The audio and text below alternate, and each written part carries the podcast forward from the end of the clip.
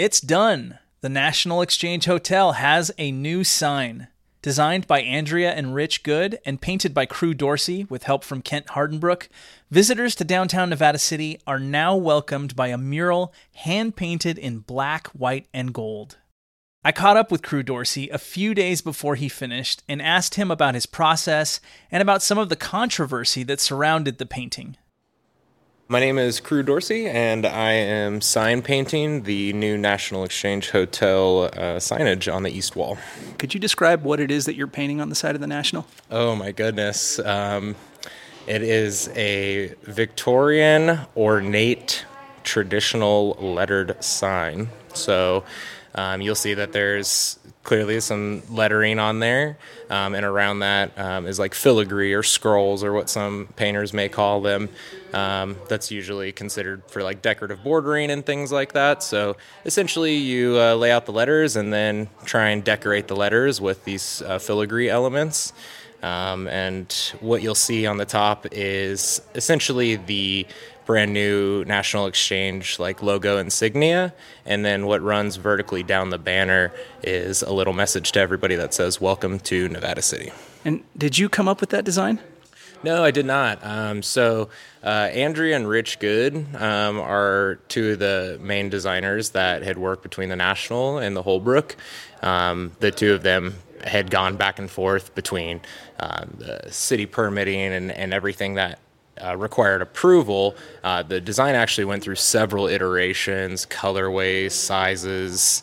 Um, it really had quite a few evolutions before what we see today. Um, so I really commend them for taking work that was already approved for the job that they took on and continued to iterate it to meet the needs in order for us to have it approved. Um, but yeah, serious respect to the two of them as as designers. Um, they have a wonderful taste in design. So I'm feeling pretty privileged to get to express uh, my skill set by transferring their art onto the wall. There's a lot of steps that go into painting a sign that big. I asked him to explain a bit of his process.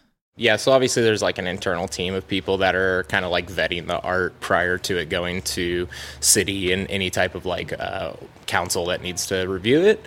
Um, so that would be the kind of the process there in that step. And then once the city was approved, uh, that's when I got the email that we could now revise our initial proposals, look at the new art, um, and begin to uh, bid the job. You know, um, due to this being something that was prolonged three years. Um, and being post COVID, we've had a lot of price changes and things like that as far as the materials go that I'm utilizing. So, uh, so then we, you know, evaluate everything that's going to go into it, time and materials. Um, from there, the you know uh, the client, the national, uh, goes about approving that, and then from there, I receive the finalized art. Um, that art's received in what's called like a vector file format, and that means it has infinite scalability. So I can make the art any size um, that I please, and then so with that file, that enables me to then um, scale the art to be specific to the dimensions that uh, I survey from the site.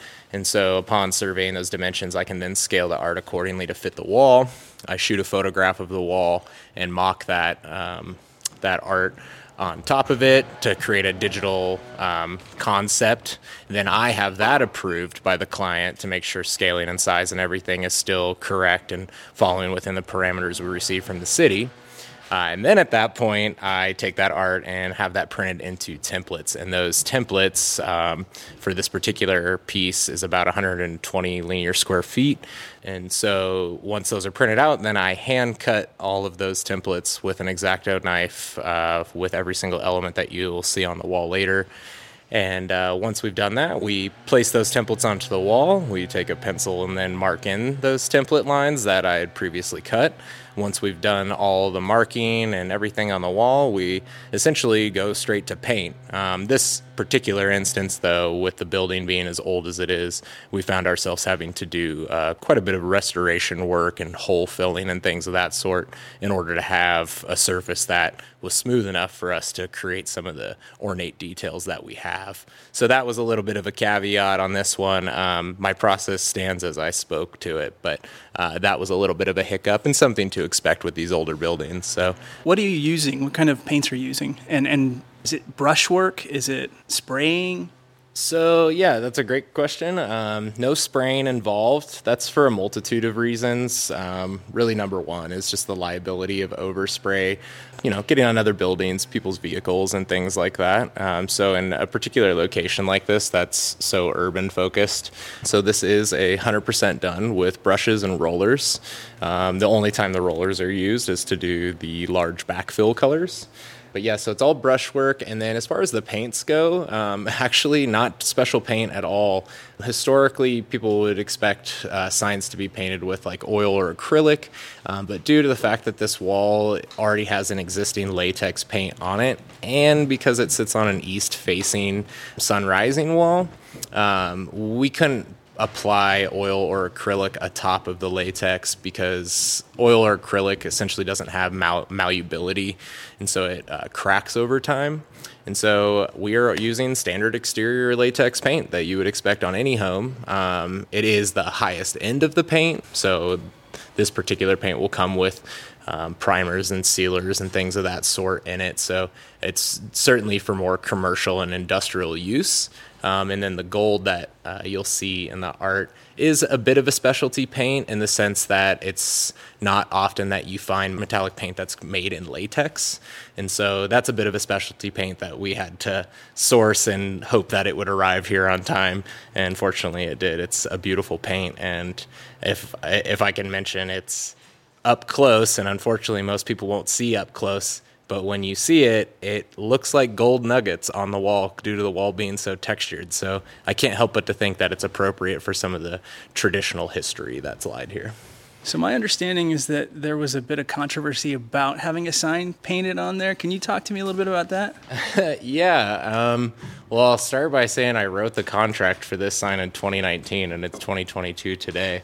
So uh, three years is what it took um, to, you know, find a persuasive vote. Um, you know, I definitely understand a lot of the community concerns and kind of like divided opinions on it just in the sense of once you once you allow something like this, it can um, how do I put this? Maybe just enable people to know that it's a possibility now, and I think that that worries the community to see that we may have you know buildings littered with um, maybe just art that's too vibrant.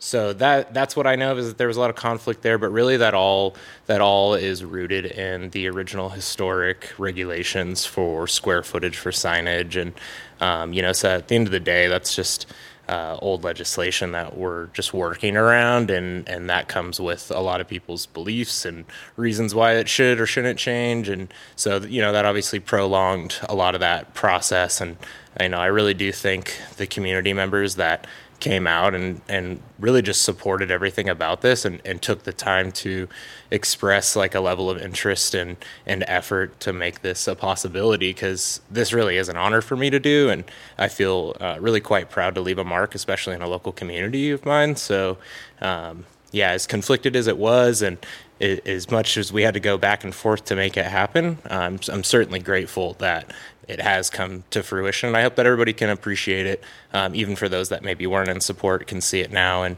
and think about it differently. And what's next for you, Cru? Um, pretty much just go back to my normal, uh, my normal work. So uh, just to preface, I actually usually only do about one sign a year, and they tend to be really big. Um, they're such an intensive job, and I'm normally a graphic and web designer and run a um, graphic design and marketing agency. So after this, I'll go back to that, working for assorted local businesses um, that I work for, and yeah, that's pretty much the next step. And where can people see your work? Where can people get a hold of you? Oh yeah, um, so just my name. Um, really, you could search that on just about any like social medias. Uh, Cru Dorsey, C R U D O R S E Y. So you could find uh, find me at my website, which is crudorsey.com, or Instagram, Cru Dorsey, LinkedIn, Cru Dorsey. All those. Just uh, search my name on that platform, and you ought to find me. There's not many of those names out there. Cru, thanks a lot for taking your time out, man. Yeah, I really appreciate you too, Claudio. It's nice to uh, get some of this out there and let the community hear every side of it.